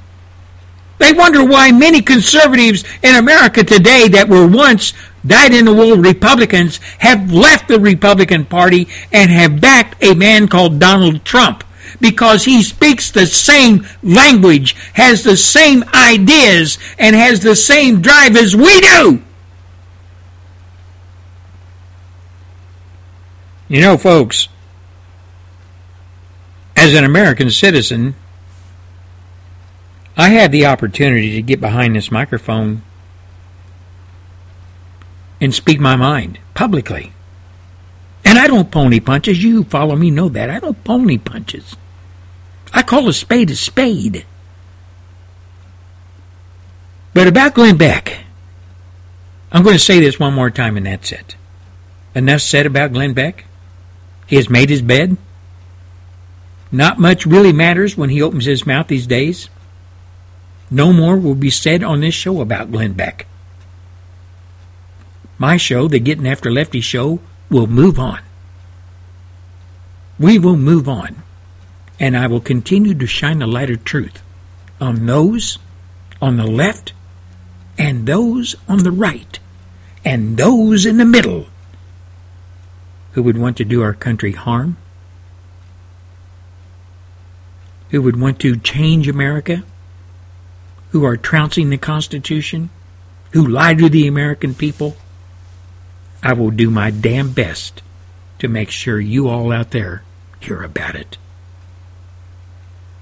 You're listening to the Gary Gatehouse radio show, Getting After Lefty.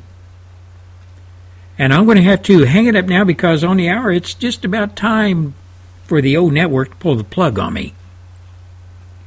Before I go, I'd like to say to all you people in Europe, especially all you women over there that are being uh, used and abused by Muslim men, I would like to ask German men, Italian men, English men, Please protect your women. These third world trash perverts are are uh, disrespecting your women. Please stand with them and protect them. Until Friday, this is the Gary Gatehouse Radio Show with your host Gary Gatehouse, broadcasting to you from South Texas, USA. Wishing you all a great day and I'll be talking to you again Friday. Good day.